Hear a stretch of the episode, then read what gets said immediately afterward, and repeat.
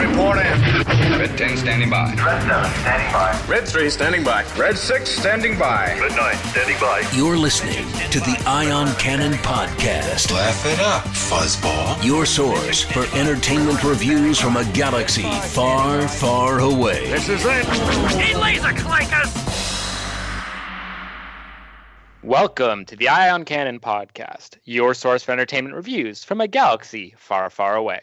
I'm one of your hosts, Stephen, and I'm joined by my friends and co hosts, Tom and William. We're joined today by two guests. First, we have Bruce, who is a producer of the Star Wars Report. Hello, hello.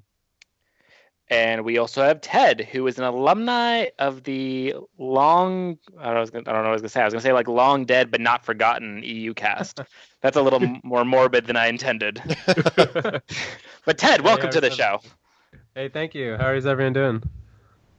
Doing Great. good. Thanks for thanks for joining the show. It's been a, a long time since you've been on a Star Wars podcast with us. It's been a while. How- Yeah, I don't know how long it's been. What, like uh, eight years? Probably uh, Wow. not eight years, probably like six. But it's been a while. Six or yeah, it's Yeah. between six and eight years. It's been a while. So glad to have you back. And Bruce, fantastic to have you with us as well. Producer of the Star Wars Report. I almost said Star Wars Show. Um, and uh, our uh, compatriot at uh, Star Wars Celebration Europe and uh, and Dragon Con. Yeah, that was a lot of fun hanging out with you. I got to know you better to the point that I thought, well, you know, William's an all right guy. Maybe, maybe I can do his podcast with him. Just maybe. We'll see how this goes. Now I got to see You what might the never other want to come guys back do. on again. Yeah, and Ted, you know, he's been gone forever, so who knows what we can get from him. I scared him off. oh, jeez. Oh my. Boy, we have some uh, some we have some big news this week though. Uh, on uh, on Friday uh, or Thursday night, if you were one of the people who stayed up late, they uh, they had a midnight launch for Force Friday. Uh, did you any of you guys go to the uh, events at all for Force Friday? uh, The midnight launches? Nope. No. No. Oh, okay. Uh, Although well, I know s- some of our friends, like uh, uh, in Atlanta for the Star Wars report, uh, went. Did some midnight shopping. Uh, Ted, who uh, is also here in Seattle with me, we we went to the the local Toys R Us, and uh, it was a lot of fun. Uh, what did you think, Ted? This was this your first midnight launch for uh, the collectibles? Yeah, this was my first midnight launch for the collectibles. Um, it was a little small in Bellevue, It was. It Yeah. was. Yeah. but uh, we got some pretty sweet posters. I really did like that one. Um, They had a very cool Rogue One poster. They got Yeah. some free T-shirts. Uh, yeah. and uh, what did you get though, William? I got uh, I got a, a K2 SO and Jyn uh, Erso. I just realized realized those rhyme uh, figures. Excuse me, and then of course the free T-shirt and the poster. So I didn't get a ton, but I just wanted to get you know a little collectible to uh, remember the occasion. And uh, I just want to give a quick shout out to one of our listeners, Connor, who we actually met in line. That was really cool. Um, happened to be right in, right next to us in line and recognized uh, uh, my voice, and it was really cool to chat with him. So uh, that was a lot of fun. that's surprising we're meeting listeners because you met one there and I met one in Chicago when I went on a business trip. Really? Yes. Oh, I didn't That's tell you that story? Oh, No, no, Oh, yeah. When I, oh, I'll, I'll make it really quick. I went on a business trip and it happened to be uh, both of us were on the same kind of, it, wa- it was a, uh, a seminar thing. We were both on the same track. And we were talking, and, and somehow we got on the thing of podcast and Star Wars. We started talking Star Wars, and I'm like, "Yeah, I do a podcast." He goes, "Really? Which one?" I go, "Ion Cannon." He goes, "Oh yeah, I listen to that podcast." I'm like, "Really?" He goes, "Oh yeah, I listen That's to the awesome. podcast." Yeah, I was. I, it Oh, cool. shocked me. Yeah, So it's always thought fun to meet uh, meet a listener. Yeah. and he's doing a podcast. So he'll, he'll be starting a podcast as well. So best of luck to him. Very cool. Uh, I didn't have the the name in front of me. Hopefully, he'll have you Uh, on. also, sorry. Hopefully, he'll have you on. Yeah. Uh, also on Friday, uh, Rebels the Rebels season two soundtrack was released. So before Force Friday at you know 9 p.m. when it went live on uh, on Groove Music, I uh, I started listening to it, and oh, it is so good. I think the season two soundtrack is way better than season one, personally. Uh, although season one has some great pieces. Um, I think Ted, you were you listened to that as well. Yes, I did. Yeah, actually, me and William were both listening to uh listening to it together. Before Force Friday, I, asked like I didn't know. Yeah. You outed me. Uh, Well, and I lo- especially love some of those songs like um man, I can't remember the one title, but they it was one where Zeb's homeworld, they're going to go to his homeworld. oh yes, Um, yes. yeah. Um, that one is called uh, Oh. Journey into the Star Cluster. Right. And then that it's inspired by Philip Glass's music. Um it's, and it's got that orchestral not huge, but it's just like a couple violins, a couple cellos, and it's very um simplistic, I guess is Yeah. the best word for it. And I just love that sound. So I went and looked up Philip Glass after that too. yeah, it, it was great soundtrack. There's a lot of good pieces. Actually, some of my favorite ones are the quieter pieces in many ways. Uh, Twin Moons is really good. Journey into the Star Cluster. Um, there's uh, You Can't Protect Ezra Forever. And then, uh, of course, it's over now from the, the you know the season finale. There's also another piece which I think is probably my, my guess is an alternate piece for the for, for the, for the finale because I don't remember ever hearing this in the show. But it's called Where the Sun Sails and the Moon Walks, and I think it's a Lord of the Rings reference or a Yeah. J.R.R. Tolkien reference. Yeah, so um, we looked that up, and it does. It comes from J.R.R. Tolkien, um, and it has something to do with the Eagles, I believe. And Oh, cool. um, yeah, I don't know if anyone. I didn't. I don't read much of the Lord of the Rings series, but it had something to do with like things coming to an end and uh, bidding farewell. So we thought that had a lot to do with uh, Ahsoka originally. Right, and the convorees that we see throughout the show that seem to be, um, you know, uh, The birds always maybe, around when or something the eagles. big is happening. Yeah. Yeah, but you know, I, I don't know a lot of the Lord of the Rings either. Unfortunately, Bruce, as you know, I've- you you were there when you guys showed me the first film. I was there Uh, when William saw the very first film of Lord of the Rings. We actually made him sit through the whole thing way, way, way Wow. back three weeks ago. three weeks ago. Yes, but you have to watch the Wait, second wait, and wait. third. Oh jeez. I just, oh, Okay. there's so many things wrong with that, William. I'm not even gonna.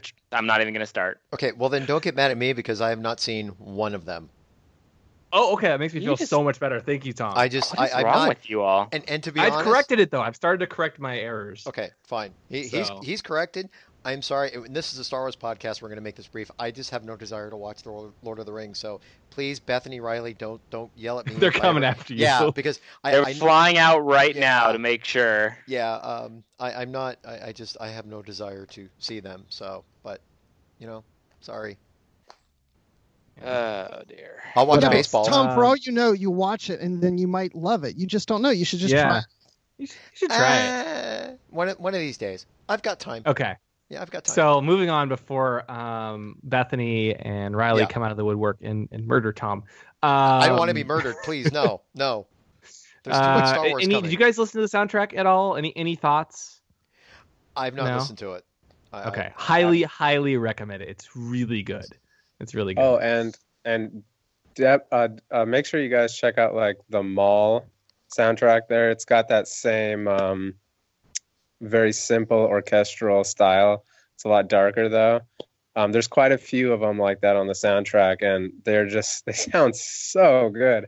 I hope we hear a lot of that kind of music, you know, in the eighth movie or even in Rogue One. Honestly, Yeah. Oh, so good. I actually really, I'm really curious to see what um, uh, uh, Michael Giacchino does with uh, the Rogue One soundtrack. I- I'm a big soundtrack fan personally, so um, I, I really enjoyed that.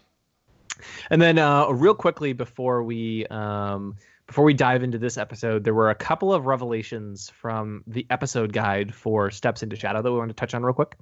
Um, the first is uh, so again, according to the episode guide, um, originally when uh, when Hondo sees Turba's uh, spectacular demise at the beginning of the of Steps into Shadow, he was originally supposed to remark breathlessly, "They can fly." Oh God. Oh God, I get it now. Oh, Flying through the air. It's a uh, perfect Hondo line. uh, I'm kind Morbid. of glad they removed it, as hilarious as it would have been. Yeah, well, I think especially I think it would have been too much, you know, because they had that one scene with the front view yeah. of him running down the hall, and you just get that smile that just creeps across his face as he Yeah, realizes, yeah. oh, he's going to be free. So I think it would have been a little too much to also, you know, say for Hondo to remark that they can fly. Um, that, that was that was one of my favorite parts of that episode, honestly. But they can put it in the director's cut if there is one. Uh, That's true. Yeah. Yeah. Yep. Well, and pigs Uh, can fly because we did see the puffer pig. Oh my gosh! you're right. When- when pigs fly. Well, they Wow! I just they float. oh, Bruce, I cannot believe I didn't even think about that. Yeah, that's Yeah, why like I I the- thought work- the I like work the puffer pigs in when, when pigs fly. Yeah. Uh, well, apparently, apparently the pigs can fly. Wow. Yes, Even Peel Star saw that coming. Sorry. I'll stop. Oh, oh. Uh, let's see. Two other things briefly. Chopper Base was originally built on Bendu's back. He was much larger initially, which is fascinating. Uh, and, and there was a one uh, one original idea where uh, Bendu would have moved around while the rebels were gone, and they came back and their base is missing um, during season two. But that ended up being scrapped, and Bendu was shrunk down a bit, even though he's still a, a fairly large size. Um, and then uh, the writer who pitched the destruction of the Phantom, they didn't call him out, but he was jokingly referred to as the Phantom Menace in the writer's room for a while. That's Wow. awful. That's, yeah, that's cruel. Yeah. Uh, but anyway, that, that that wraps up some of the the revelations from the episode guide. Unfortunately, it's not posted typically when we record our episode anymore. So I want to make sure I brought attention to those because it's people might enjoy those bits of trivia. Very cool. With that, Tom, you want to give us the rundown for this episode? Might as well because we need to get into this. It is a great episode to be talking about. We are talking about Rebels, Season 3, Episode 3, The Holocrons of Fate. This was written by Henry Gilroy and directed by Steward Lee. The synopsis When Maul takes the crew of the Ghost hostage, Ezra and Kanan must pass a trial in order to recover the ancient Sith artifact to save them. Now, to get into this, at the beginning of the episode, did anybody else pick up the first few notes of the Star Wars theme? Anybody know, else? Not until I not until I read your show notes and went back and rewatched it. Yeah.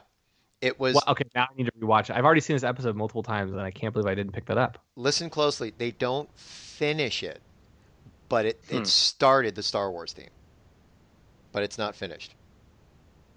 It, uh, you, you heard it. You heard it, Ted. I'm sorry, not Ted. Um, it's been a long day at work, guys, and I, I don't have my coffee with me right now.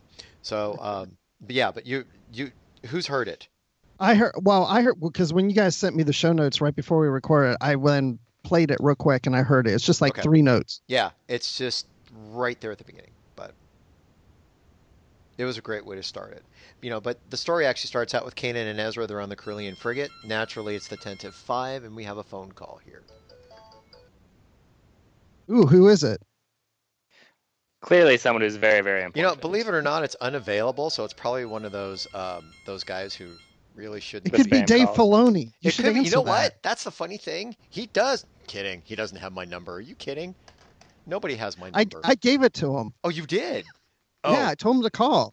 Oh well, that explains a lot. that does because he's probably like, shh, don't talk about the next Wait, wait, wait. Hang on, Bruce.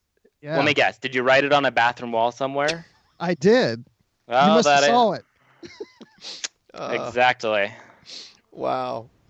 God, this is just too funny. But you know what? He probably called because he's just like, you know, wasn't that great effects when you saw that Tantive 5, you know, going through hyperspace to try and get Kanan and Ezra to where they were supposed to be? You know, and did we ever find out why they were trying to hit this rendezvous point? I mean, I'm jumping a little bit ahead, but, you know, they, they were meeting a ship. Why did why were they trying to I- hit that ship? I don't believe they ever did explain it. I'm trying to that's what I remember.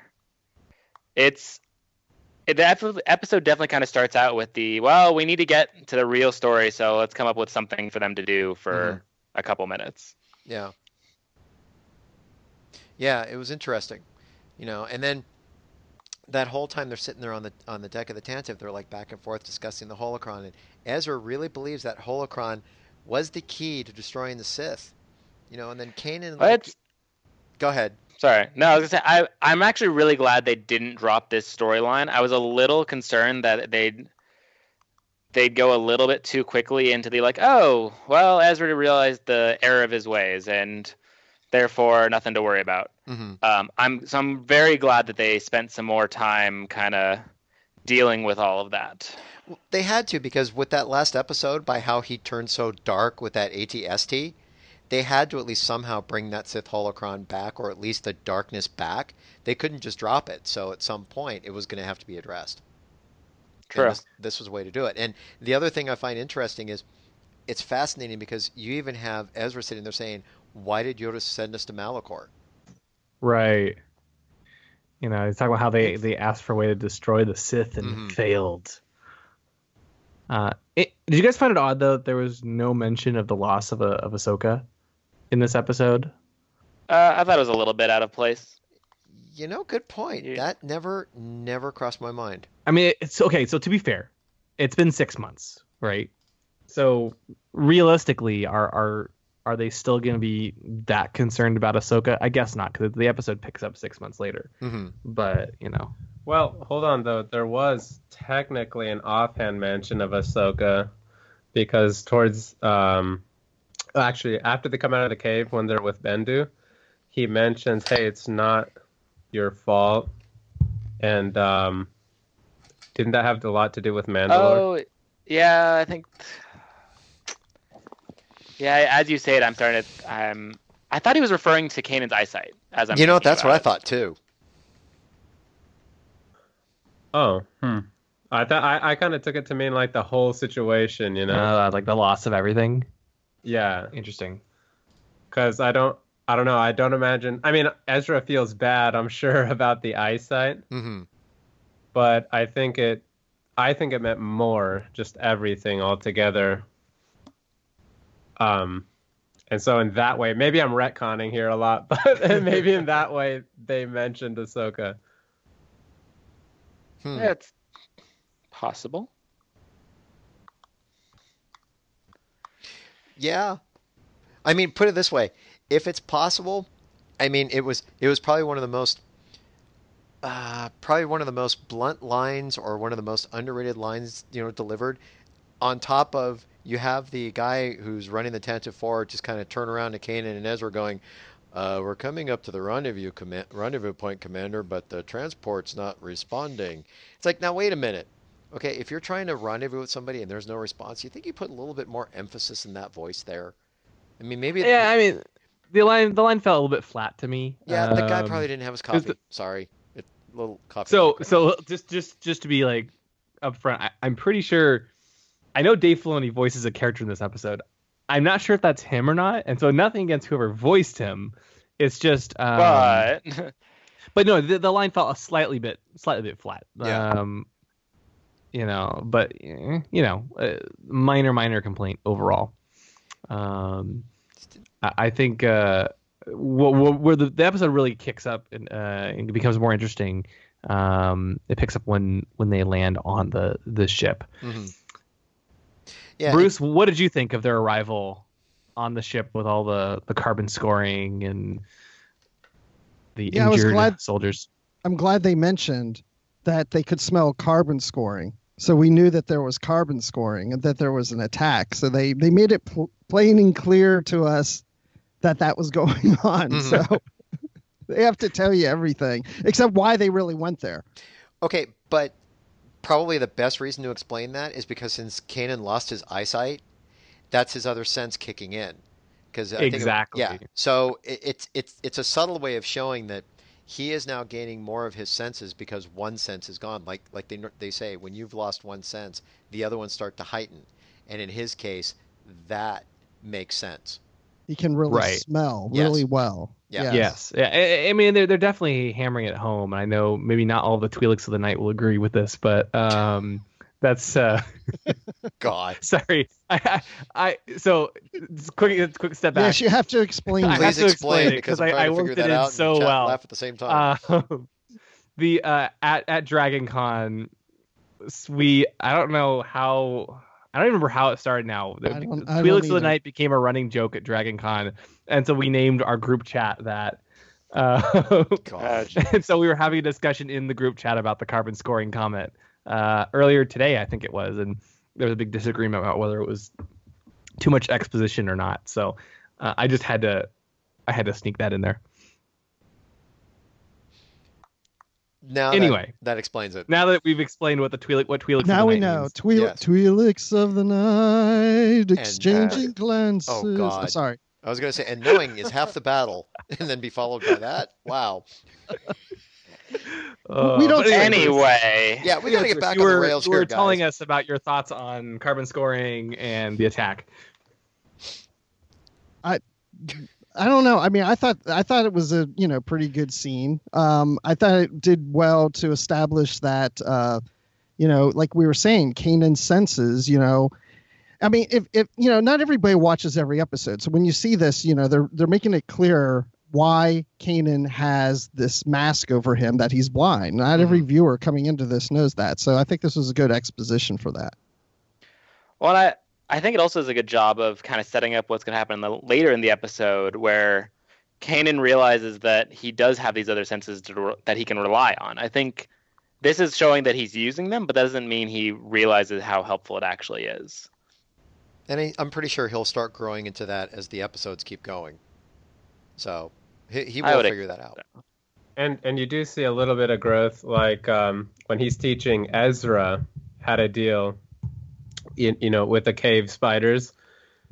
Um, he's telling Ezra, you know, don't show any fear, these kind of things, and kind of channeling Bendu a little bit. Um, so you do kind of see a little bit of that uh, growth, and I do think it's going to happen a lot more as the episodes go forth. Yeah, Mm. totally agree. Yep. Um.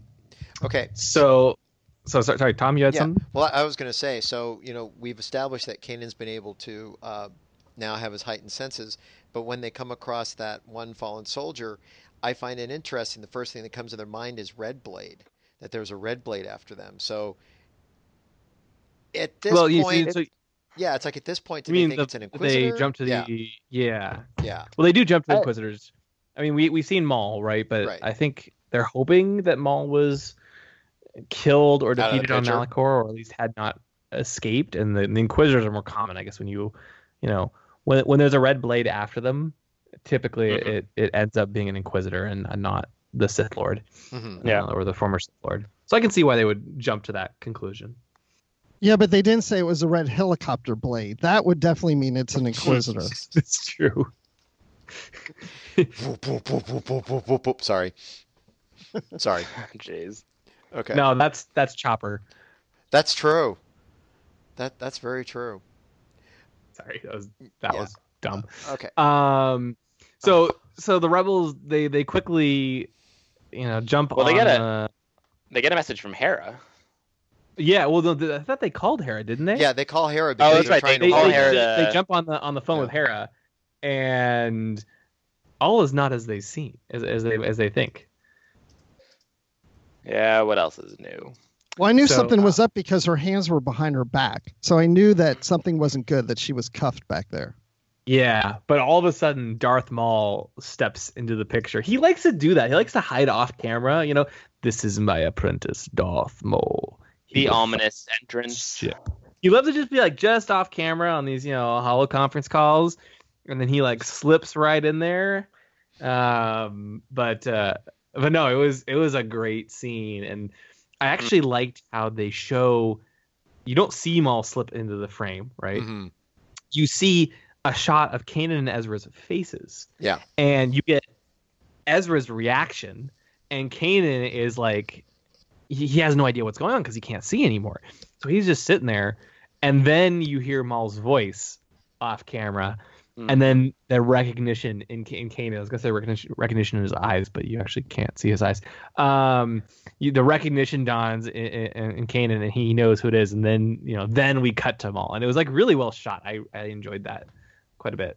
And Mhm. One thing I'm enjoying is Maul still considers Ezra his apprentice, and when he says it, he just I- says it. Eh, He he's got a way of saying it that is just so cool. I thought that was interesting because Yeah. I I feel like he should know better. Like well, and what- that is his apprentice, right? He says our apprentice Yeah. to Kanan. Yeah, so it's it's almost like he's Maul is definitely using Ezra to be like the the Padawan in turmoil is probably the best way to explain it because I think it's even called later from Bendu. It's just like I feel a lot of turmoil. And It's like now it seems like it, it's kind of resolved itself, but with Maul there, it's like Ezra. It seems like he he wants to destroy the Sith. He wants to stay good, but there's that turmoil in him that Darth Maul just keeps pulling at and knows it's there. Mhm. And the apprentice thing is just how he's trying to manipulate Ezra. It's going to be interesting going forward how it all plays out. Yeah, and it's and it's all really interesting to see that, you know, Maul's really not a Sith in the strict sense anymore. Yes. And like William pointed out, when he says uh, Ezra is our apprentice, I mean that kind of flies in the face of that Sith ideology, you know, where there's one master, there's one Mhm. apprentice, and that's not going on anymore to Maul, and he's totally fine with that. You know, just the way he says it, you can hear it in his voice. Oh, it's uh, our apprentice. So I I did really love Maul's line where Ezra's like, "You betrayed me, you, us," and he's like, "No, I betrayed your friends, but you were gonna be fine, I promise." Yeah. It was just so perfectly Maul. It, it, it is, and I, I- you know, I can see Ezra, of course, would not be okay with Maul betraying his friends and not him. But I can see how, like, in, in Maul's mind, he's like, yeah, you know, I didn't, you know, Hey, I didn't hurt you, fair I just hurt your friends. Who cares? Yeah, right? pish posh. They're just your friends. Yeah. Uh, We'll find no, you new friends. right. It's great. But but he he reveals that you know he knows that Kanan and Ezra have a Jedi holocron, and he knows they have a Sith holocron, and he wants them both, or um, their friends won't live very long. And uh, and so that kind of sets the episode in motion. Bruce, uh, do, do you like uh, you know uh, they they kind of skip the whole capture of the crew of the Ghost. What would you what would you think about that? Well, now that you mention it, it would be interesting to see how he captured them. We didn't get to see that. All we just know Yeah. that they're captured. Do you think that was like important, or is it okay that they they glossed over it? I think it's okay because I didn't really miss it. I just, I mean, Yep. come on, it's it's Maul. He can, he's a powerful guy. I'm sure he- he came up with some scheming way to get on that ship and just capture them all. Yeah, I think on top of that, you're also looking at time. I mean, it's it's one of those things in which you knew it was going to happen. It it totally set the episode in motion. Do you really need to see him capture the ship? So Yeah. the main thing was he got them. They're hostages. Give me the holocron, or they're dead. Done. It's one of those things. It would be interesting to see maybe as like a comic. I know uh, back in Clone Wars, remember they used to do those little mini comics, uh, kind of giving backstory on some of the Mhm. episodes. This is one of those places where that would be really neat. Uh, but I felt like the episode stood well enough without it. Yeah. You know, we accept that it happened pretty fast, and then immediately move on to dealing with the aftermath. Yeah.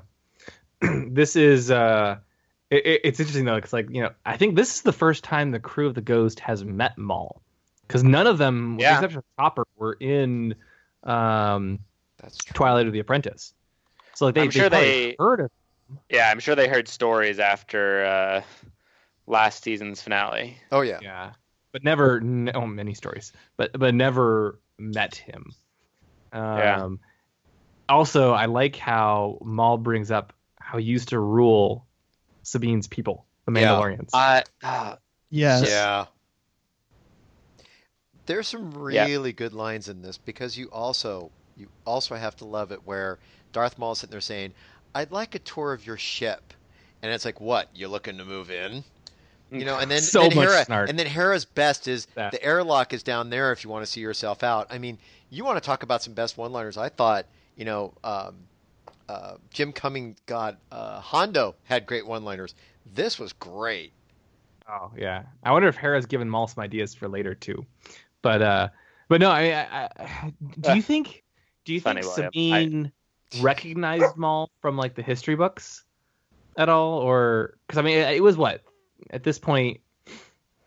Uh, That's a good point. 16 years ago, 17 years ago, that he ruled the Mandalorians because it was right at the end of the Clone Wars. So, I mean, it'd be yes, Sabine would be pretty young, maybe even Mhm. one or two years old. But do you think she recognized him? Because she definitely confirmed that he did indeed rule her people. Well, the fact that she confirmed that, I think I took it that she did recognize him, that she remembered him, that she had knew who she, who he was. Because if she didn't know who he was, and he made that comment that they once ruled uh, her people, she Mhm. might go, "Wait a second, is he who I think he is?" You know, but I think she would. I, th- I think yeah, that's right. how I read it as yeah, well. it's kind of how I read it too. It- It's pretty cool though. I think. I don't know. Uh, It's pretty definitely a nice touch. hmm And you know, there's oh, we've always kind of wondered who Sabine's parents are. This is one of the things that makes me wonder if you know it might be someone we're familiar with. It's true. Maybe It's true, someone we who have was not there. seen. We haven't really gotten much of Sabine's backstory. We got a little bit of it last season, but not as much as as we'd like. It'll be interesting going forward. Yeah, I, I did enjoy the the tour of the ghost too. Mhm. You know, because Maul demands the tour. Zeb was like oddly against the tour for some. Reason. I mean, I get not wanting to show him around and have this evil uh, guy in in your your house is you know, for you know very long, but I also don't see how it's like terrible either. I guess I don't know. Yeah, but he could have Uh, he could have treated it like it was an invasion of privacy. You know, it's like it, it's an invasion of our space. And yeah, but I guess it's like if, if I don't know if someone breaks into your home, like they're already in your home. Mhm. like who cares if they see like the bedroom at that point? well, no, you yeah, got but like you're not gonna personally take them around and go, well, Yeah. here's the room. Yeah. that's true. and then on You top of didn't have this, time this to is the clean living up. room. Yeah. yeah then we're on doing top a of this- remodel. it it's a ship. I mean, he could have been walking around to try and get an idea to where, oh, if I get rid of these guys, maybe I can keep the ship. Even though he did have a coal ship, Yeah, but you know, maybe I can add another one to my fleet, or this is a better ship than what I have. Yeah. I, I did though like how Maul uh, made fun of the curious smell Yes. in Zeb's room, or you know called Sabine's room colorful, or you know Kanan's dull and dour. He's like you know commenting on kind of the obvious and one of their their kind of their shtick for each each of them, but um, it was kind of fun.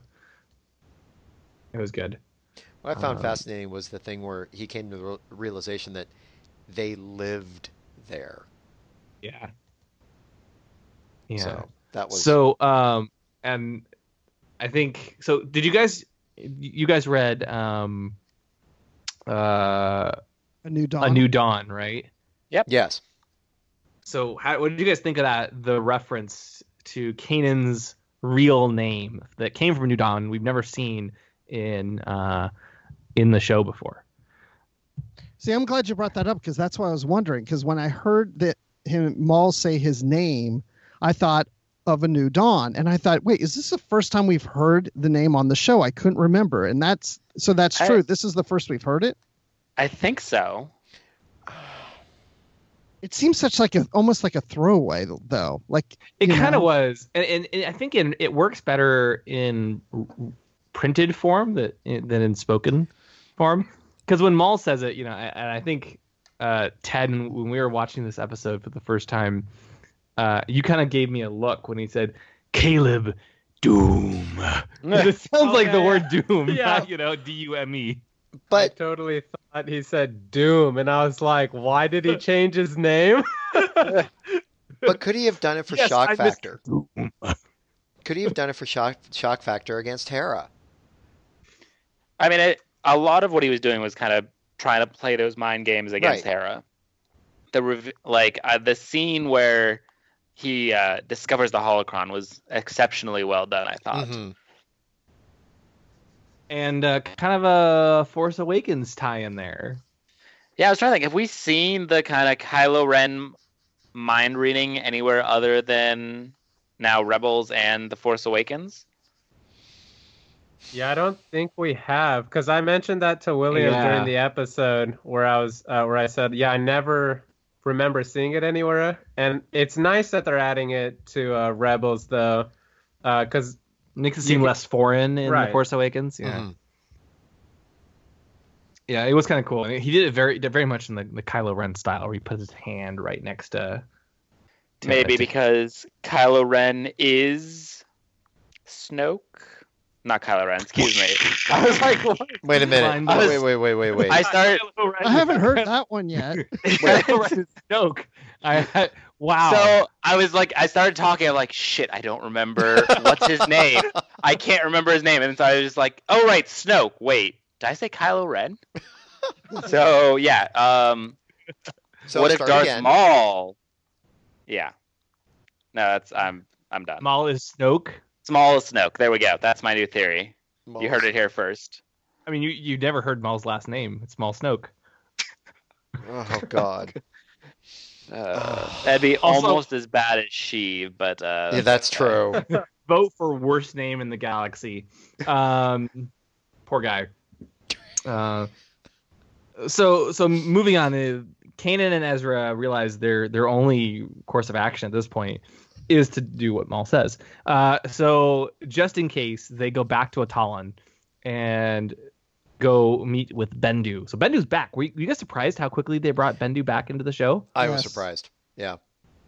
Yeah, I- I mean, this episode to me felt like it should have been maybe six, eight episodes out. I didn't expect something this soon.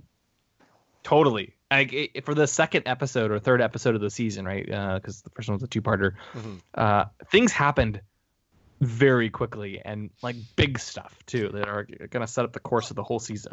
Well, also, the thing is, Yeah, 'cause Steven, oh, go ahead. go Go I was gonna say, so traditionally, even in the Clone Wars, Maul was always kind of reserved as like, oh, we need a big two-parter for the mid-season finale. Let's do Maul. The fact Yeah. that they're getting him out of the way now, I mean, not I shouldn't say getting him out of the way because I expect Mhm. we'll see him again. But the fact that we're already seeing him in the third episode tells me that they've got a lot planned for this season. Yeah, because I, I I know that after we watched this episode, William and I and Ted got uh, got on and talked about this. I have a feeling everything's going to start accelerating because, and I'm going to jump and say this right now. I think this is now the end game. That's what I'm seeing. All of what's happening now, it's getting to the end game, and everything I think we're going to start seeing accelerating faster and faster and faster to get to the end. And I think it's going to keep us on the edge of our seats. And then that last episode is going to be like, wow, there is a plan and I think this is all part of it. hmm Yeah, I, I'm really excited to see where they go hmm with this season. Yeah. Well, and then just on the pacing too. Um, actually, during season two, the first part, I found it a little slower. Um, not as exciting to me personally, but then part two moved so fast, and it was um, just tons of content uh, and forward momentum in the story, and it seems to be the same case with uh, season three. hmm Um, so I don't know that it is going to slow down a you know a ton. I think this might just be the new pacing. Yeah. I mean, Yeah. I, I think the good thing, I, the filler episodes, especially like in season one of Rebels, were often the kind of hardest ones to swallow because you're like, uh, tell me more about you know Vader, tell me more about Maul, and so having it them already kind of working on this is just fantastic. Mm-hmm. Mm-hmm. for sure. Right. Well, and it's the same thing. It's the same thing the Clone Wars went through, right? I mean, you guys remember seasons like one and two, like they were okay. Um, but boy, by the time the last couple seasons got um got around, I was just I was really really sad when it ended. You know, it was some of the best Star Wars I've ever seen. They hit on all cylinders, and I think on this one they're hitting the cylinders a lot quicker than they did on Clone Wars. Mhm. Definitely, definitely. Speaking of Clone Wars, going to sidetrack us really quick. Mhm. You know what today is as we record this uh, on October 3rd? No.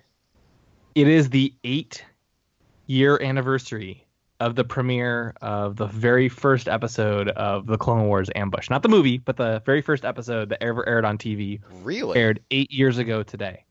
Can you believe that? Wow. That's pretty cool. That means we're coming up on our eight year anniversary of uh, Ion Cannon and We Talk Clones, too. Oh wow, That's crazy. that's Yeah. that's insane. It feels like it actually feels like three, maybe four. years It does. ago. Yeah. Yeah, no, it really Yeah. does not eight years of, uh, of podcasting. Um, and, and, but anyway, now now know. now we're all starting to feel old. Oh wait a um, minute! Wait wait wait wait wait wait wait wait! You're feeling old? Well, you're feeling older, but we're feeling old. Thank you. Okay, thank you. Thank you. You're making You're me. Welcome, Tom. Th- there's one more foot in the grave here when it's saying older, and we're feeling old. Thank you. Okay, but we have to get back to the I'm show just because kidding. I I'm know just you are. kidding. I know you are. That's cool. Um, but back to the show about but- Kanan and Ezra traveling to meet somebody, which we said was Bendu. Yeah. Yeah, So we're, we're we're we're back to that. So they go. So this is the first time Ezra meets Bendu.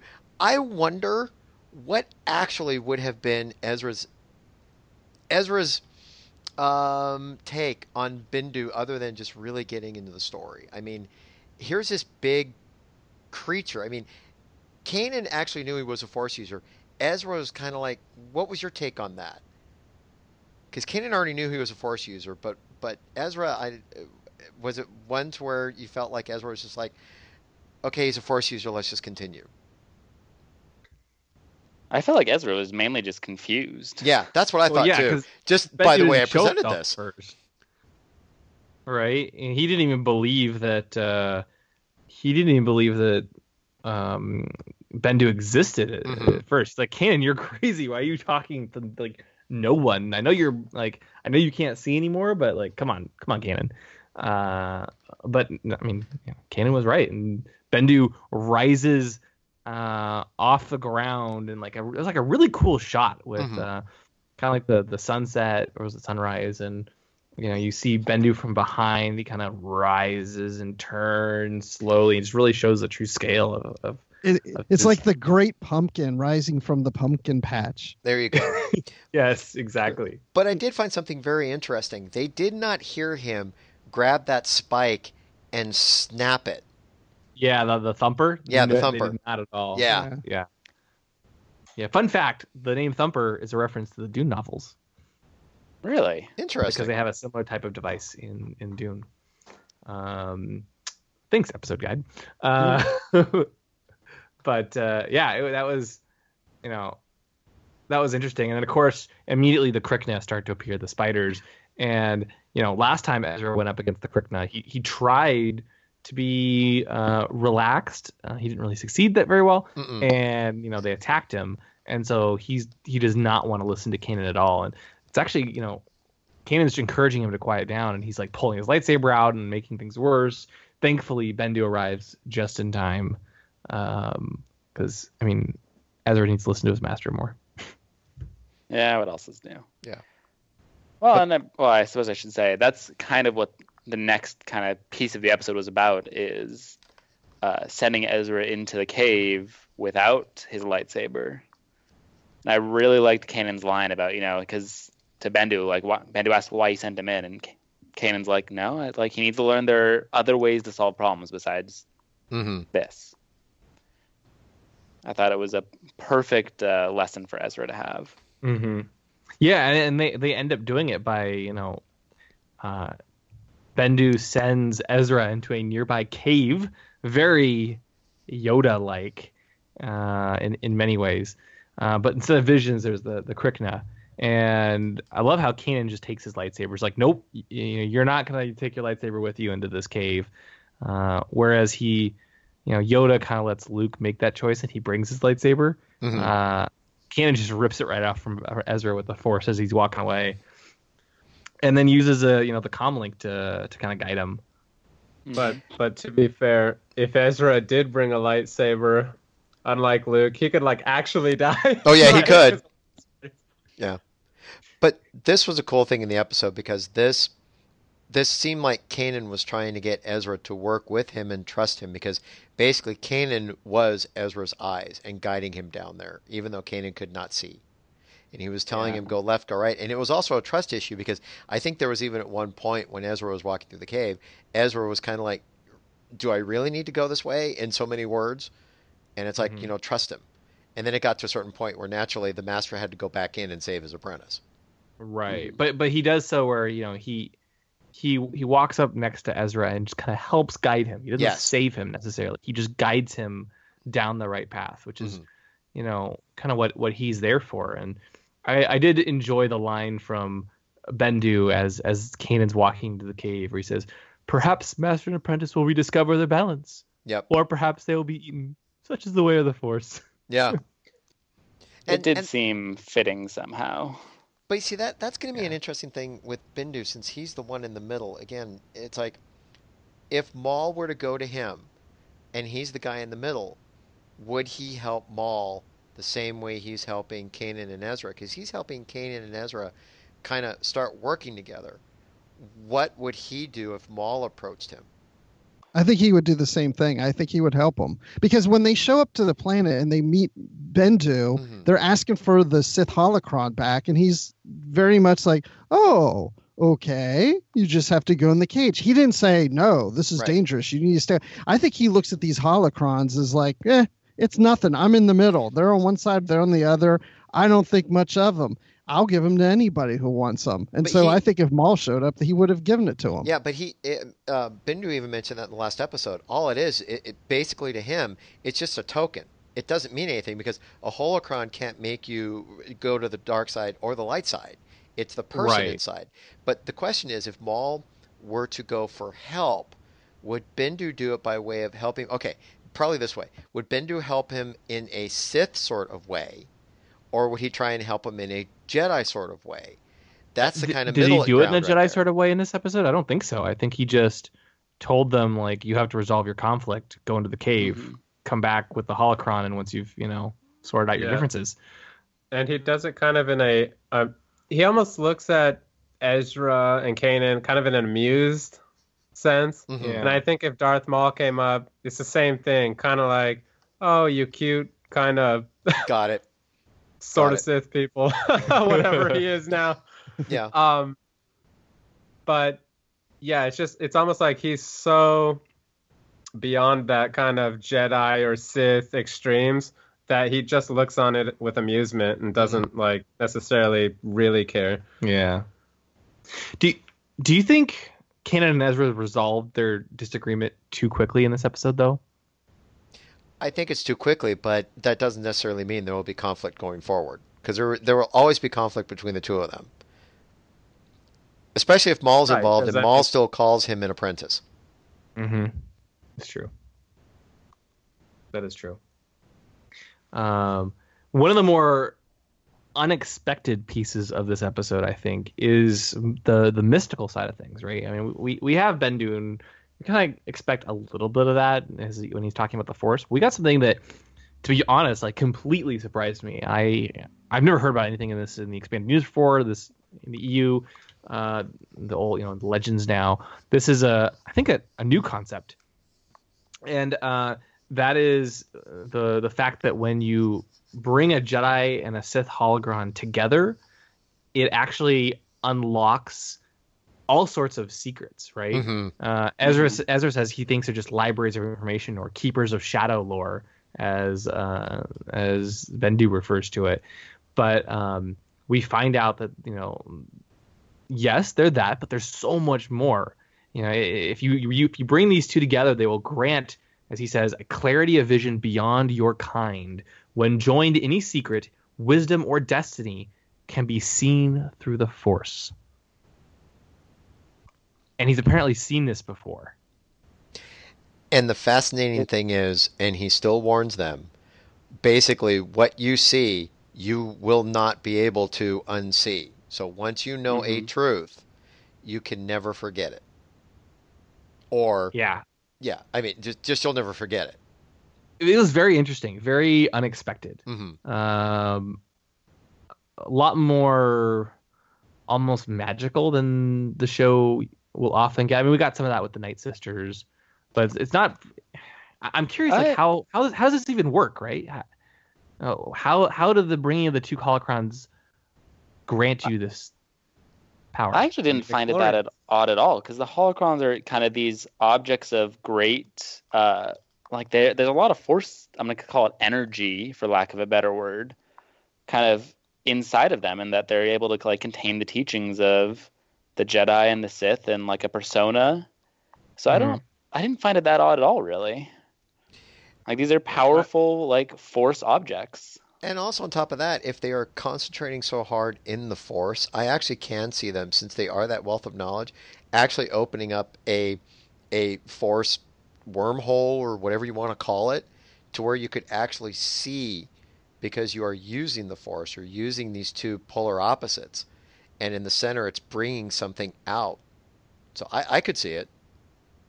Yeah, but I don't think they're probably never really going to explain, um, you know, how any of it works really. Because uh, I noticed even like in TFA Yeah. with Luke's lightsaber, you know, in that chest and everything, it seems like Star Wars is really going back to that mysterious force where you don't really know why it works the way it does or how it does. Yep. Um, and and I do think you see a little bit of that in this episode too. And and then I know I've brought this up way, way, way many years ago. Do we have to have everything explained? You need to have something to where the unexplained and just accept it for what it is. Because if you start explaining everything, then it makes that thing that is so cool not cool anymore. Because now you know a full backstory. Now you know this. What's that? Anyway, Sorry. um, I, I, I still don't believe that. I still think it would have been a better. Uh, anyway, I'm not going to go there. But I, I just, it- it's the same thing with like uh, Boba Fett. I don't want to know at a certain point. I didn't want to know Boba Fett's backstory. You know, he was just this cool bounty hunter. You know, but then you got him in the Clone Wars, and it was great to see that you know explained, and you see him grow just that little bit. Hopefully, they won't figure out or tell us what happened between the Clone Wars and he finally gets to Episode Four. Okay, let that just be a mystery. You know, he's a bounty hunter. He's doing all this other stuff, great, fine, and dandy. You know, there has to be some things that need to stay a mystery. The Force should stay as best as possible. This myth, myth, mythical, mystical thing, and try not to explain it because you don't want to go midichlorians again. Yeah, totally. Yeah. Yeah, definitely, definitely, and and we we see once again that you know as we know Sith holocrons can only be opened by someone with the dark side, and Ezra starts to open it up at the end of the the last episode. Uh, oh, sorry, uh, the Twilight of the Apprentice, the season two finale.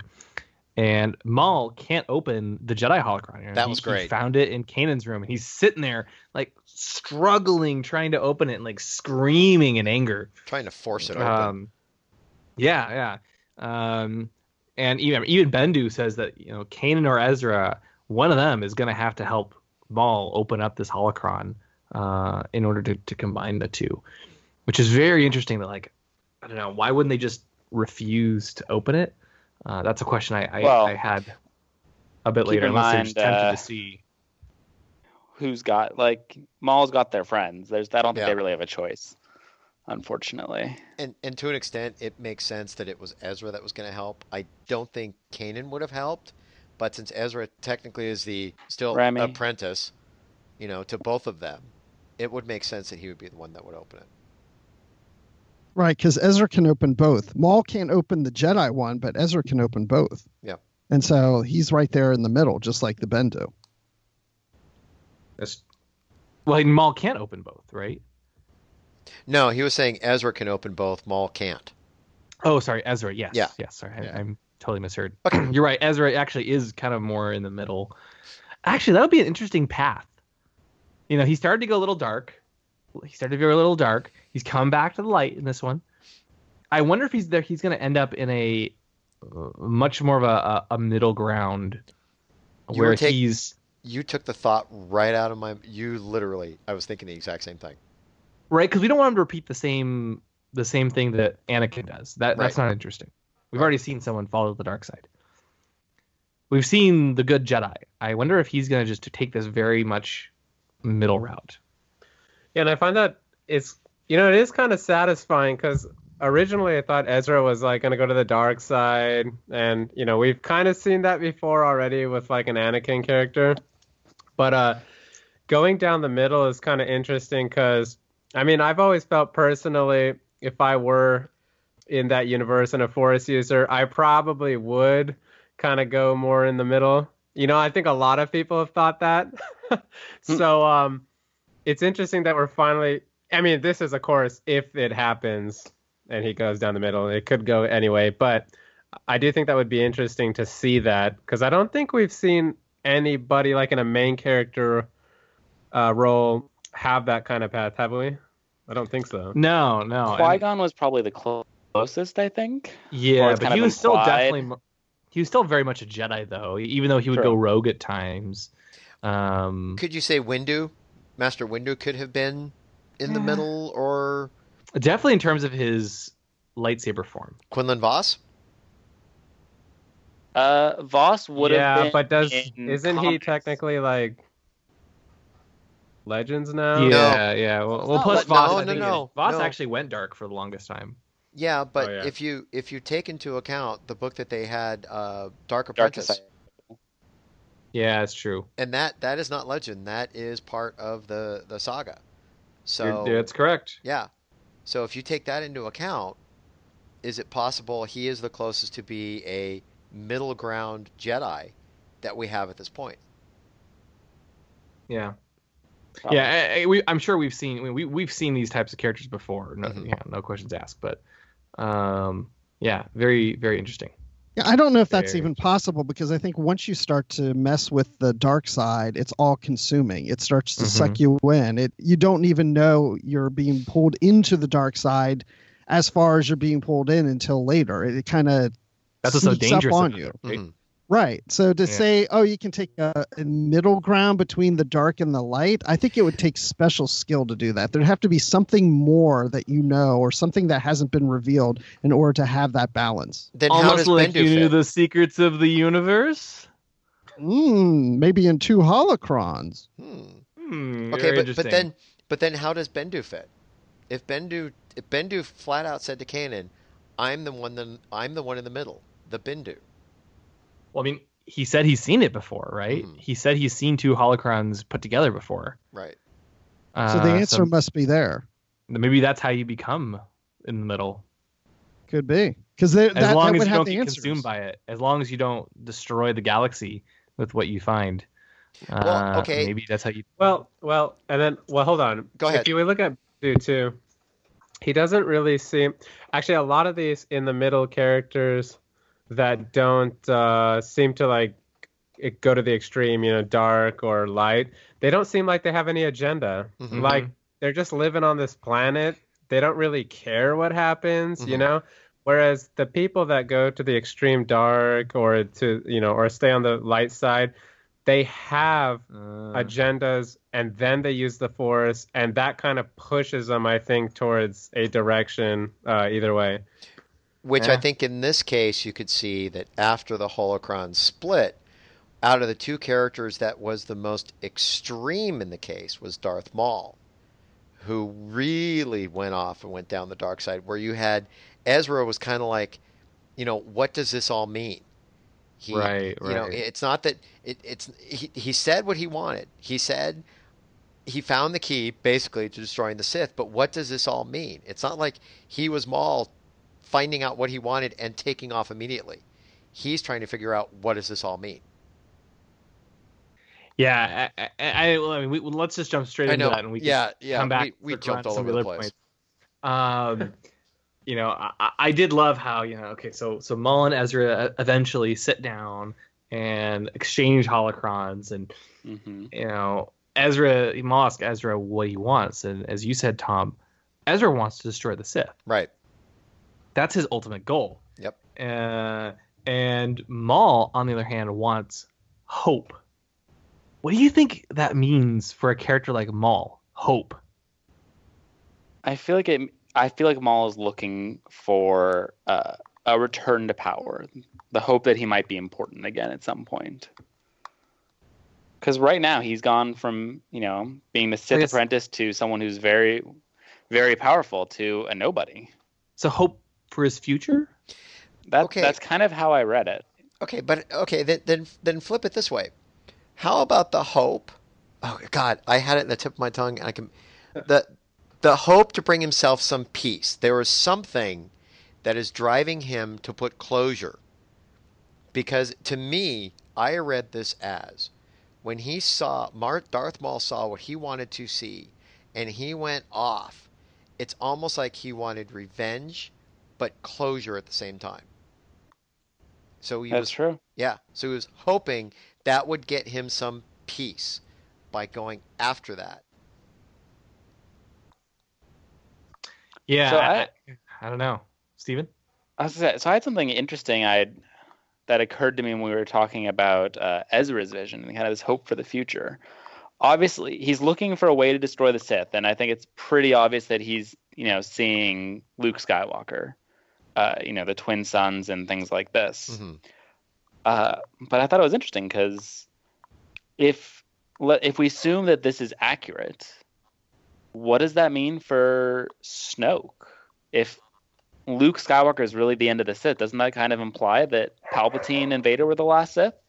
They're not the Sith, right? I think that they they have the said that. Ted, you're gonna. Well, we know. well, Well, then I- we know Kylo is not Sith. Well, But we don't also, really- but it didn't. I don't. If I'm correct, Luke didn't bring an end to the Sith. He brought balance to the Force, right? Okay. And and if I and it's funny because I think we had this discussion as well. Mhm. To me, the person who still destroyed the Sith was Darth Right. Vader. Because he's the one that picked up the Emperor and threw him off the edge. And that now to me, because he destroyed the Sith, that now to me explains why we got to see Hayden Christensen at the end of episode six. Because it was at that point he was able to go back to being the, the Jedi that he was before he fell to the dark side. And it was that Anakin Skywalker that put Darth Maul, uh, uh, Darth Sidious over the edge to destroy the Sith. Interesting. Yeah. I, I mean, I the the way I re- interpreted the Force Awakens is that you know the the Sith as we know them are gone. Right. It's it's the First Order uh, and the Knights of Ren. Right. Uh, and Snoke is this guy who we don't really know who he is or what he's doing, what his agenda is. And I still, I still like the theory uh, that Snoke is actually just, you know, he's pulling a Wizard of Oz and he's the guy behind the curtain with no force abilities at, at whatsoever, uh, and just fooling Kylo Ren. Um, I think that could be that could be interesting. What? What then? But hold on, because he says at the end. I mean, not to discuss TFA too much, but Mhm. doesn't he um say at the end, you know, bring back Kylo Ren? It's time to. Did he say Complete his training. Yeah, complete his training. To complete his training, Yeah. or me? It is time to complete his training. So think, who would be doing that if he's not a Force user? I, I I just think he's he's manipulating Kylo Ren. Okay. In Rebels news. Anyway. Okay, but wait, uh, wait, wait, but- wait. But, back into Rebels. Sorry, Tom, you had Well, something you wanted to well, finish up one, on? One last thing. One last thing, and, and we do have to move on. Okay, but you had Darth. Uh, you had Dooku, who was a Force user, training Grievous, who was not a Force user. So how about you flip that in this one, to where you have a non-Force user, which I agree with with, with William. Could this be the person behind the curtain, who is basically pulling the strings on a Force user, who is not mature enough to see he's being played? yeah. Yeah. So back to Rebels. Anyway, so uh, the they they put the holocrons together. The room is bathed in light, and you know Maul is having trouble seeing things. He's seeing nothing, only oblivion. Which I, I wonder if it's kind of telling in and of itself. I Maul sees oblivion, very- which Yeah. means he has no future. Uh huh. Oh, definitely. Um, and you know that's when Kanan arrives, and he he walks into the room, and even though he's completely blind, he can see through the light of the Force, and he's able to make his way to Ezra and kind of you know remind him of Bendu's warning. Um, but the thing I thought was so beautiful, so poetic, is that you know Ezra wants to destroy the Sith, Maul wants hope, and what does Ezra see? Twin sons. Tatooine, Mm-hmm. Luke, A New Hope. Maul's hope is Luke, and he Maul says he lives, he lives, and kind of almost maniacally laughing. I think he sees Obi Wan. Yes. I, would think we're gonna get the Visions comic series that was Infinities uh, the the non-canon part of Legends. I think we're Mhm. finally gonna see that with Maul and his robotic legs fighting old Obi Wan Kenobi on Tatooine. Okay, but he wouldn't be that old. Obi Wan would not be as old, I think, as as. Obi Wan's saw- two years from A New Hope. Oh, geez, I'm sorry. Yeah. Right. I take that back. Okay, I take Uh, that So this would be an Alec Guinness type of Obi Wan, is what we would see. Mm-hmm. Closer Yeah. to that than Ewan McGregor. also, Ted, you want to talk about our theory with uh, a certain actor?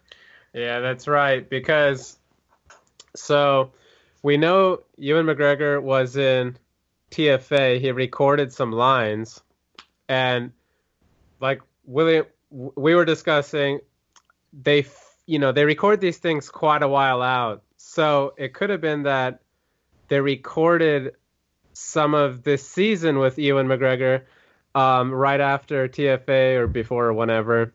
But the reason that, you know, I kind of hold to this theory too is a lot of the stuff Ewan said, I mean, he's been very open about, oh, yeah, I want to come back to Star Wars and uh, do a bunch of stuff. Now, why the excitement, you know? I could imagine, you know, you go in, you record some stuff, um, the movie does really well and everything, and that really excites you. If you were just like sitting at home or involved in some other project, would you be saying all this stuff? I don't know. So that was kind of our theory is that um Interesting. they might if you know they had a kind of like season two, they had a part one and they had a part two. We're thinking maybe season three, you know, you'll have the finale, the mid-season finale where uh, Darth Maul kind of touches down on Tatooine. Maybe you get some of that Star Wars Episode One, you know, the Phantom Menace, where Darth Maul is on Tatooine looking out. Except this time he's on Tatooine looking out at the horizon, and maybe sees Ben Kenobi's little hut.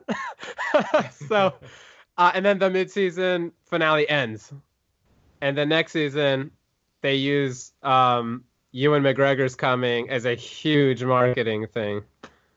So let me ask though. So one of the things they talked about with Ahsoka and Vader was that they couldn't make Rebels, you know, a story of Ahsoka. It had to fit. So Uh-huh. how do we Mhm. fit in? Like Maul fits in because he's been got this relationship with Ezra. How do we fit in the rest of the Rebels characters into, you know, doing this type of story?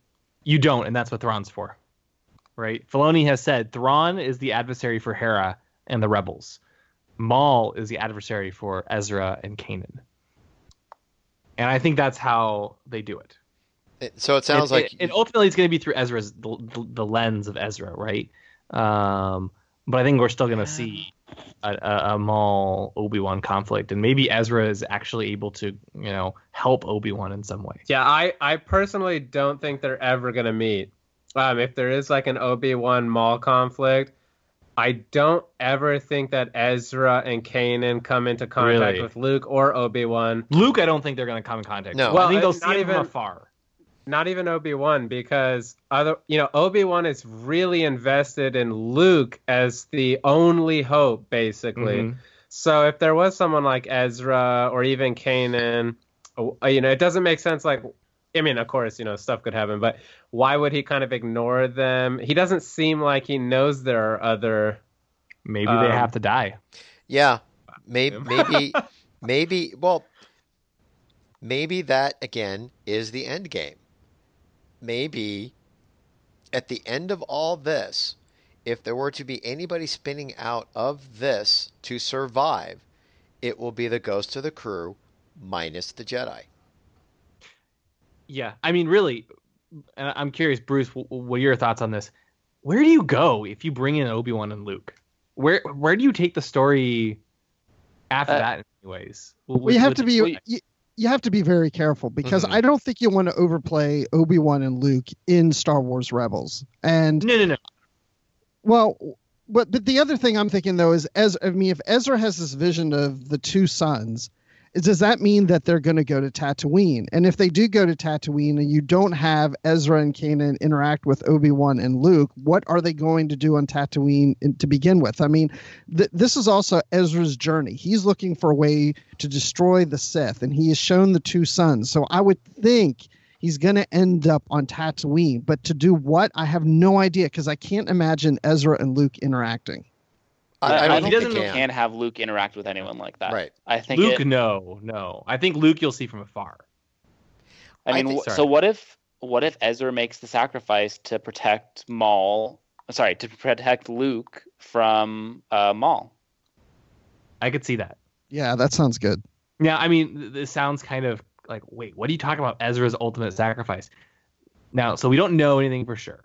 No, no, no. Of course But not. what we do know is that, you know, initially, I think the rumor was what three seasons for Rebels. Mhm. We do know that Dave Filoni is now working. He, he's no longer the supervising director of the show. He is working on uh more high high level stuff. Uh, one might say an, a new TV show with the the uh, the writer who who she tweeted recently that uh, Jen or something that she that she's working on a new animated series for Lucasfilm. It, all signs point to a new show is is in the works. What if season three is indeed the last season? Again, we don't know for sure. What if it is the last season? Because they're like they're accelerating very quickly at this show. They've got Thrawn, they've got uh, they've got Luke and Obi Wan. They're starting to bring into this. I don't really almost know where you take the show after this in, in terms of like the Star Wars lore that would like excite fans. If you already got Maul and you know all these major major players, uh, you're going after Luke, right? What, what do you do when like Maul's going after Luke and Obi Wan? Yeah, which is kind of why it's hard to know what happens on Tatooine. Um, but but also you can like say that you know if they bring in Obi Wan, what can they ever do after that? But I do get the sense it's a little bit that way. I mean, not as much as it would be obviously with Obi Wan, but like when Darth Vader shows up in season two, right? Mm-hmm. You're like, oh no, what can they possibly do after this? And even Vader, they, they can to. try to like run away. I don't know. You can certainly do more. It's not to say you can't, but I feel like when you start bringing in like, yeah, you know, uh, someone's going or potentially stumbling upon Luke and going after Obi Wan on Tatooine. Uh, even though Maul probably doesn't know, uh, there's a good chance he only knows that Obi Wan is alive and not his location. They have to like combine their knowledge. Mm-hmm. Uh, and you know, Ezra doesn't really know like twin suns doesn't necessarily mean Tatooine. There's a lot of planets with twin suns, but I don't know. But they they we know if it is Tatooine, we we're pretty much 100% sure that nothing will happen with Luke, right? right? Because he has no idea what's going on in A New Hope. Yep. Um, they can only do stuff basically with Obi Wan, but even then, I uh, I'm not 100% sure, you know, because I mean, just the Obi Wan's motivations and everything, and like I said, stuff could happen. But if it is gonna happen, if anything's gonna happen on Tatooine, it's gonna happen with Obi Wan, I think, mm-hmm. and definitely not Luke. Well, I I think if it's going to be that way, it's Maul. It's the way I read it. Maul is after Obi Wan, and Maul is so so desperate for revenge against Obi Wan, and I think that's mm, where yep. it's going to end up. And I think that everybody was trying to figure out how Maul fits into this. I think again, when it gets to the end game, this is going to be the end game for Darth Maul. and this is going to be he's going to go up against Obi Wan. They're going to have a great lightsaber battle. There, it's going to be great dialogue, and I, I, think at the end of the season, Maul is not going to make it, and this will be the end of Maul. We're not going to see him come back any more, you know, part android robotic than he is already. He's done at this point. yeah, no, I, I, I, think you're right. I, I think you're right. Mm-hmm. It's uh it, it, it's really exciting. I can't wait to see where they go with mm. this. There's so much, so much potential, and like the fact that they're doing this in the third episode of the season, right? And then how amazing. many? How many episodes are there again? Uh, last season they did 20 episodes. Uh, first season yeah. did 10 or 13. So. So you can imagine how are they going to stretch that out for like seven? Yeah, I, I hope they don't. I hope they don't save it for the season finale. Well, yeah, because Maul's on his way to Tatooine. How long does it take? I mean, we can't wait you know, to the end well, so, the season. so Maul again. To be fair, Maul might not know where, right? He might just. I think what happened was I think he saw Obi Wan. Yeah. I think Ezra saw saw a planet. Uh, saw a planet, saw a planet with, with twin, twin suns. Yep. And he does say to you know because Keen he's talking with Kanan afterward, and he says he doesn't know if he saw what he wanted to see or what Maul was trying to see. Mm-hmm. He says he saw places, mostly planets, some familiar, some not, and he's he's not sure what it means.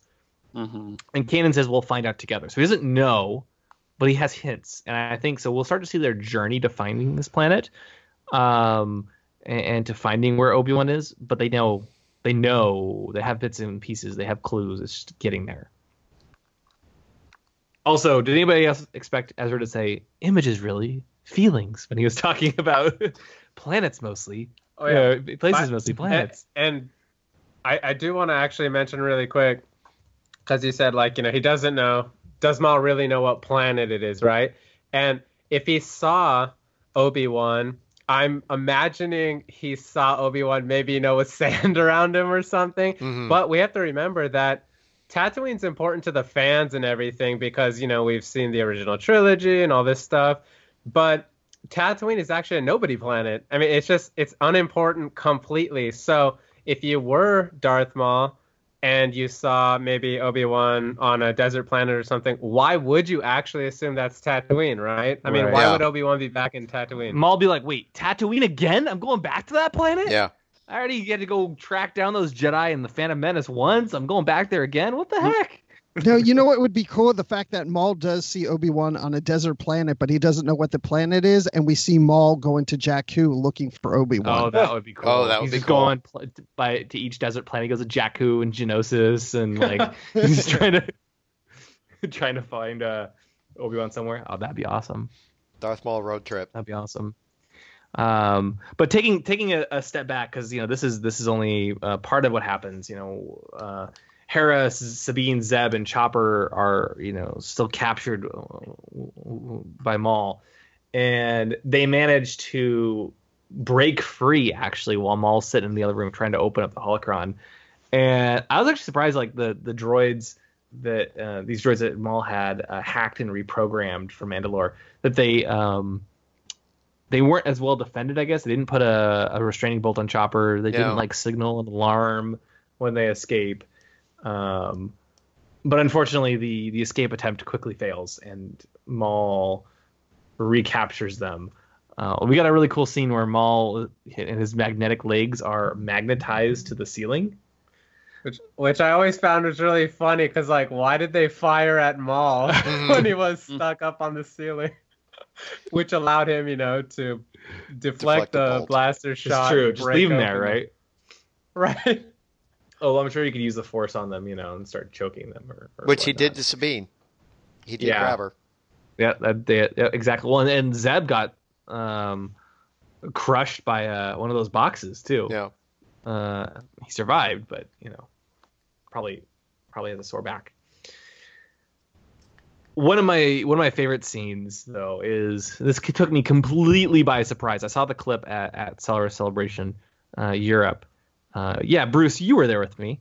Um, what what did you think of of of the this great scene? Right, so they they land on, uh, or I, I guess first they they they're en route to Maul's location, and Ezra decides no, he's not going to open up the Sith Holocron. He wants to hear what Kanan has to say instead, which was I'm very proud of Ezra there. Mhm. Um, and they they decide that you know Maul's greatest weapon is fear. They so they have to control their fear. Uh, um, and then there's a nice little joke about uh, Ezra saying, you know, Can tells Ezra, "You don't sound relaxed," and uh, Ezra says, "I look relaxed." Nice joke, you know, about Can not being able to see. Um, but uh, so they they land their their A wing trainer, the RZ1T, on Vizsla Keep 09 station, and uh, this is a, a station seen in the Son of Dathomir comic series, actually. Um, you know, during the Clone Wars, Maul captured Count Dooku and General Grievous, took him to Ord Mantell, captured him on Ord Mantell, took him to the station, and the Republic followed, and there was a big battle between the Republic and Maul's Shadow Collective.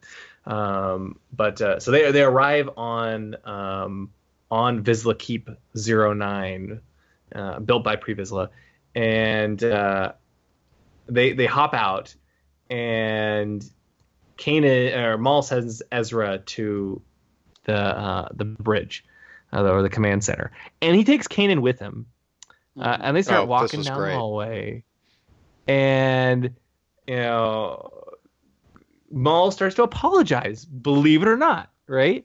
He says, you know, truthfully, I was never trying to blind you, and, and Kanan says, oh no. Maul says, he says, oh no, you were just trying to kill me, and Maul so beautifully says, well. At first, you don't succeed. Try, try again, and Mhm. shoves Kanan into the airlock, hits the button, and Kanan goes flying outside. Completely, completely surprised, even though I knew it was coming the second time after seeing the clip. Yeah. Brutal scene. Yeah. Yeah. Right. And, and, and He like should have been meant to tell dead, you- really. Yeah, yeah. well, and it's funny too because I think what takes you by surprise so much sorry, William. Um, what takes you by surprise so much is that even in season two, and every time we've seen Darth Maul, we know he's a bad guy, right? Except he seems so sincere, you know, and and he doesn't hurt Ezra's friends, and you actually kind of get lulled into a sense of safety with him, and then just boom out of nowhere, have a great day, and he shoves Kanan out the airlock, and you're like, whoa.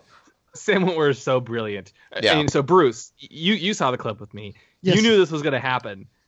Uh, what what did you think when you saw it in the episode? Um, I thought it was good because, well, what I liked about it was that Maul was just so calm, and he's been calm pretty much throughout the whole episode. And then when he goes to push Kanan, and he's just, you know, well, first you don't succeed, try, try again. He just gets so mad, you know, and just like it worked so better in the episode than just seeing it as a clip separate. Yeah, a- a- and for context, and the, in the, when they did the clip, they cut it as soon as he went out the airlock, and Oh, so nice. we've been waiting, what, two months? Yeah, uh, Bruce. Yeah. two months but we find also out knew that he wasn't gonna. We knew he was gonna live. I mean, yeah, we, we knew he was going to live, but It's probably a Because it- Because if wa- he it was, was a going nice to die, they would not have shown that clip to us. Yeah, well, he ends up dying. We showed you the clip. We revealed that, you know, to you early. you, you kind of had to feel bad for him if he had died. Like he gets blinded in st- in uh, uh, Twilight the Apprentice. He has his little scene and steps into shadow where he's like skulking. Finally feels better, and then boom, Maul kills him. So thankfully that did not happen. You know, so what And, else is know, going to happen I to also- Kanan? It's like, what else is going to happen to Kanan at this point? He's been blinded. He's been thrown out of an airlock. What's left? Well, we don't see him in an ep. Uh, I mean, he has all of his limbs. Well, true. He's, he has his That's limbs. true. It's Star. Wars. Could we see another Oh, hand missing? who, who knows, right? Maybe maybe we have Robot Maul versus Robot Kanan. Um, but uh, Steven, as our as our resident vehicle and science expert, what did you think of uh, Kanan's Uh, trek to space? no comment. Okay. Really? I I don't consider myself enough of an expert to comment on space exposure. I've always I've always said this. It's the suspension of disbelief. It's a cartoon. They can get away with it. Although you do see a lot of times stormtroopers basically f- flying off into space. Um, somehow the Jedi's able to survive and get back in.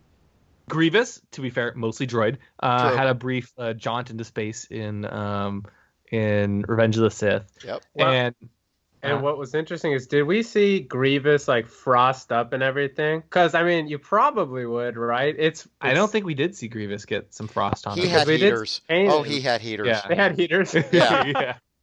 built in. Yeah, built-in heaters.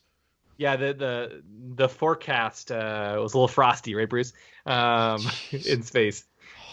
Oh, wow, the But, uh, puns. so good. Uh, but Did we ever um, hear Kanan scream while he was out there?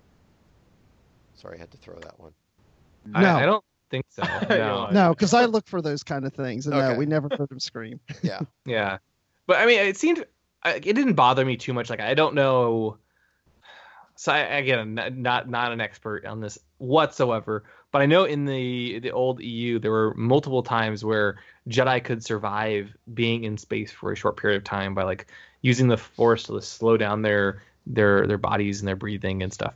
Um, Okay, wait so- a minute. I just realized there was another person who was able to survive in space. Star Uh-huh. Lord. Star Lord did Oh, it. jeez. He did it in Guardians of the Galaxy. He survived a little bit, and he was freezing up. So I see where they. Sorry. Let's get back to the Yeah. show. I think Uh, Chopper Chopper taught Kanan how to survive in space. yeah, can a droid teach a, a human how to survive in space? Oh. We need to give Chopper some love. Yeah, we I had do. to throw that We in do. there. you know, he would, didn't really have a big presence in this episode. No, he didn't. Mm-mm. They just used him to slam him into other droids, and that was it. Yeah. Well, you know, I mean, there was they had a lot of other stuff going on in this episode. I'm sure Chopper will get his due. Um, but but I, I, anyway, I, I love the little touch of you know having the, the frost all over him when he finally lands back inside the the hangar uh, Mhm. and just barely barely survives. Uh, and then of course Kanan goes and rescues everyone just in time with a nice triple droid decapitation. hmm Uh, uh, w- w- very reminiscent of Yoda actually on Kashyyyk in Revenge of the Sith Yeah. when he takes off the out the off the heads of the the two clone troopers. Yeah. Yeah. So, let's see, is there anything else to cover in this episode? no. think- I, I think that's about it. We can get into our final thoughts. This was there was a lot to, to digest in this episode for Mhm. for being the third episode of the season and 22 minutes long. There was a lot. Yeah. Um, so with that, Tom, do you wanna do you wanna start with your rating? I'm gonna give it. Uh, I'm gonna give it a nine. Uh, you know what? I'm gonna give it a nine point five. Great episode, and what really pushed it over the top was the end with the holocrons, and I really do believe this is the start of the end game. Greg Weisman has said, think of Rebels as a three-act play with a beginning, middle, and an end. This is the end game. I think this really started it out, and I really believe it's going to accelerate from this point forward and it's going to get very intense. We may see a couple breather episodes that may not be so intense, but I think it's going to build into an end game. And I think at this point it's been set up very well. So it's a 9.5, and I'm going to take my 9.5 Womp Rats, and I think I'm just going to throw them out of an airlock and see if they can get themselves back in again. Well, okay. That's an easy one, but great yeah, one. you know what? And, I, and, and and Tom, to your point, Maul does tell Ahsoka in uh, in Twilight Apprentice, the end game, Lady Tano, the end game. okay, so if So- Maul says it, I believe it's probably coming. Yep. Yep. So, next. Uh, Steven, why don't you go next? Oh, okay. Well, let's see. So I think William, you kind of said it best that this is a 22 minute episode that had, even though the story itself was relatively straightforward, it just it there was a lot that was uh, there's a lot going on, and there's it has a lot of uh, impact I think for the rest of the season. Um, so I really enjoyed it. I I think I'm gonna have to give it. I think I'm gonna give it an 8.5 out of 10. And that's I don't even like it's more of a it's a personal preference thing I think more than any fault on the episode itself. Um, and then I gotta figure out what to do with my Womp Rat. That's also really tough. Hmm. Oh well, this is actually quite clear. Uh, well, it's I mean Ezra is you know looking he's looking seeing the holocrons he's seeing a vision he sees twin suns he sees some teenager bullseyeing Womp Rats. Very weird. uh, oh, you went there. Oh, how perfect. Oh, that's great. I don't. I don't. Think, I don't. I just don't know what it means. That's I don't great. think our Womp Rat rating has ever been more perfect in the history Wow. of the show. I I do help. I'm happy to oblige. I just give up. I give up. I'm out. I'm out. oh, oh, God. Oh, Bruce, can you follow that one up? Well, well, well, let's see. Let me try to do this. So I'm going to say that I give this episode nine out of 10 Womp Rats. Uh, I think that, uh, I think there was a lot there, of course, because we've covered it, but I think just those last few minutes, that was enough there that you, if you just gave me the last three minutes of this episode, that would have been enough. But I, I think it was hands down a great episode. Uh, i'm not going to give it a 10 just because i think something more is coming. So this is the build up to that. So i'm going to give it 9 out of 10 and i would say that my womp rats are um, they are the the gps unit in darth maul's ship because they know how to get to Tatooine since they're from there. And they also supply a visitor's guide of things to do on the planet since it's their home planet. so a, vis- a visitor's guide to Tatooine, supplied by Yes. Womp Rats. The Womp Rat Travel great. Agency. There you go. Lots to do. They do like interpretive dances or something. Just don't drink the water. Uh, Ted, I'll go Yeah, last. So, um, I really, really liked this episode. I'm probably going to go with an 8.5 as well. Um, because I think this episode hinges a lot on what's going to happen the rest of the season. Yeah. Uh, so I'm going to go with an 8.5. Um, and for my Womp Rats, I'm going to throw them in Bendu's cave and break their thumper. Um, and hopefully they show no fear on their way out. well, apparently one does because there's there's a half a womp rat somewhere. oh, good one. Oh God, good one. Uh, oh, okay. Uh, so you know, I think you know, Ted, you made a, an excellent point. Right, it, it really hinges on what's to come. Uh, this episode was a lot of build up, uh, and it was it was still some great moments, but it really is the last, you know, five minutes of the episode that really, um, I think, uh, make it so exciting and so great. That being said, like my excitement level once I finished this episode was off the charts. Like you know, Ted, you and I watched this for. Or we watched the episode and probably proceeded to talk for what two hours about the implications of this episode. You know, Tom, we we should have unfortunately re- recorded the call I guess you know Tom, you hopped on there as well. Yep. It was it was it was great. It was a great uh, time.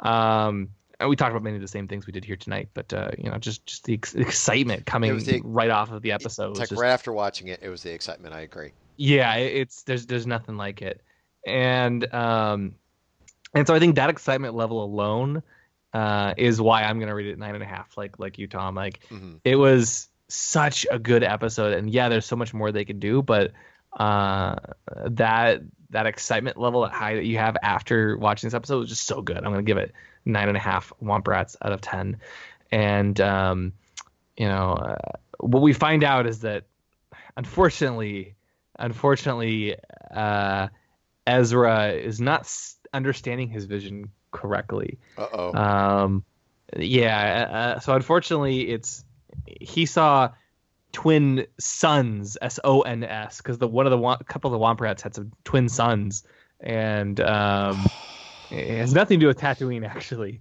it, it just has you know a couple baby Womp Rats uh, Oh. running around. Force wielding Womp Rats. Twin that would be sons, S O N S. That would be scary. Force wielding Womp Rats. Oh, jeez. That would be scary. That, that's that's scarier than uh, Womp Rat tour guides. Yeah. Oh God, Steven, you still win though. Steven, you were By far. perfect. Yeah. Oh, anyway. Okay. Uh, coming up on Ion Cannon, it's season three, episode four, The Antilles Extraction. In this episode, Sabine goes undercover as a cadet in the Empire's elite flight academy to help free several young pilots who want to defect to the rebellion, including Dun dun dun. good old Wedge Antilles. There you go. Cue screaming from a number of Star Wars fans I know who love Wedge Antilles. Uh, it's going to be a great episode. I'm looking It forward is to going to be one. a really, really good episode. You guys Maybe gonna love that's maybe it's Wedge that Maul saw, and he's like, "Oh, he's alive. He's living in legends." It's Porkins. They found Porkins. Sorry. We I, I found him. really I hope repeat, Porkins is in this episode. I think that would be outstanding. I can't wait till Saturday to find out. Oh, that would be amazing if he was. Yeah. But And he can uh, fly. yeah. We, we can see what maybe Pig- pigs can fly. Pi- pigs can fly. Porkins can. I think I think we better get out of here, gentlemen. I think it's time. Uh, clearly, we know what pigs like to do. One of their hobbies is flying. Oh God. And on that note, on that Yeah. note, So, Bruce, Ted, thank you guys so much for coming on the podcast. This was Thank you, so much thank fun to have you on. Bruce, with, we we haven't had you on the show. We we've talked about it for a long time and never made it happen. So you finally made it. You're here. Yeah, I finally did it. Do you want to plug your, uh, you know, where people can find you online and your podcasts? Not really. Uh, no, I will. I'm kidding. Yeah, so again, uh, producer of the Star Wars Report podcast, and I'm on there occasionally, so you can hear me there. I'm also doing uh, the 602 Club. They have a uh, they do uh, different geek things, but they do a lot of Star Wars, and I'm on the Star Wars shows, and there's a special feed for that. So if you look for the 602 Club Star Wars feed, you can find me on there on a lot of those episodes. And I also do S- Star Trek books and comics on Literary Treks podcast. And on Twitter, I'm at Admiral underscore Rex. Uh, I'm sorry, Bruce. We're gonna have to escort you off this podcast now. Never. it's all right, Bruce. Don't, don't don't make me pull a fanboys. Oh, we're kidding. We're kidding. We Yeah, like just Star kidding. I'm Wars kidding. and Star Yeah, I'm Trek. kidding. just- I'm kidding. I I'm have to give you a hard time. Hey, I, I'm in the middle. I have great balance between the two. You're you're the Bendu of fandom. I'm the Bendu of fandom. That's great. That's great. And you and I are actually on uh, a recent episode of uh, the 602 Club, Matt Rushing's podcast, as well, talking Yes. about Clone Wars. So, uh, and it's a Star Trek uh, podcast. So, see, you know, we, we, we like everything. It's a Star Trek Uh, podcast talking about Star Wars. There you go. Yes. There you it's go. It's all science fiction. Uh, it's all fun. Yeah, exactly. Uh, Ted, we'd love to have thank, thank you for coming on the show as well. It's been a long time since we, uh, we podcasted together, so it's Oh, good to have you back. Yeah, hey, thanks for having me on. Um, yeah, I hope I'm on in the future. It's really good episodes coming out. You yeah, know, oh, so we'll, we'll- we'll have you back on for sure. Uh, If you want to join us, you guys are both of you are always welcome on the podcast. So Always. yeah, definitely. Awesome. So with that, thanks guys, and we'll be back next week with two episodes. We're going to be reviewing the Antilles Extraction as well as Ahsoka, which comes out on Tuesday as you're listening to this. Uh, in just one week, we get the book about Ahsoka that tells about her what happens to her between um, the Clone Wars and Rebels. Thank you for listening to the Ion Cannon Podcast, your source for entertainment reviews from a galaxy far, far away, including Rebels, the sequel trilogy, spin off films, and more. If you like what you hear, please rate us in your favorite podcast client. Your review will help the show grow within the Star Wars fan community. Visit our website, ioncannoncast.com, or follow us on Facebook and Twitter. You can also get in touch with us by emailing contact at ioncannoncast.com. The Ion Cannon podcast is not associated with Lucasfilm, the Walt Disney Company, or any of their respective trademark or copyright holders. Any and all opinions expressed on this show are that of the hosts. This podcast is a production by fans for fans and is copyright 2016.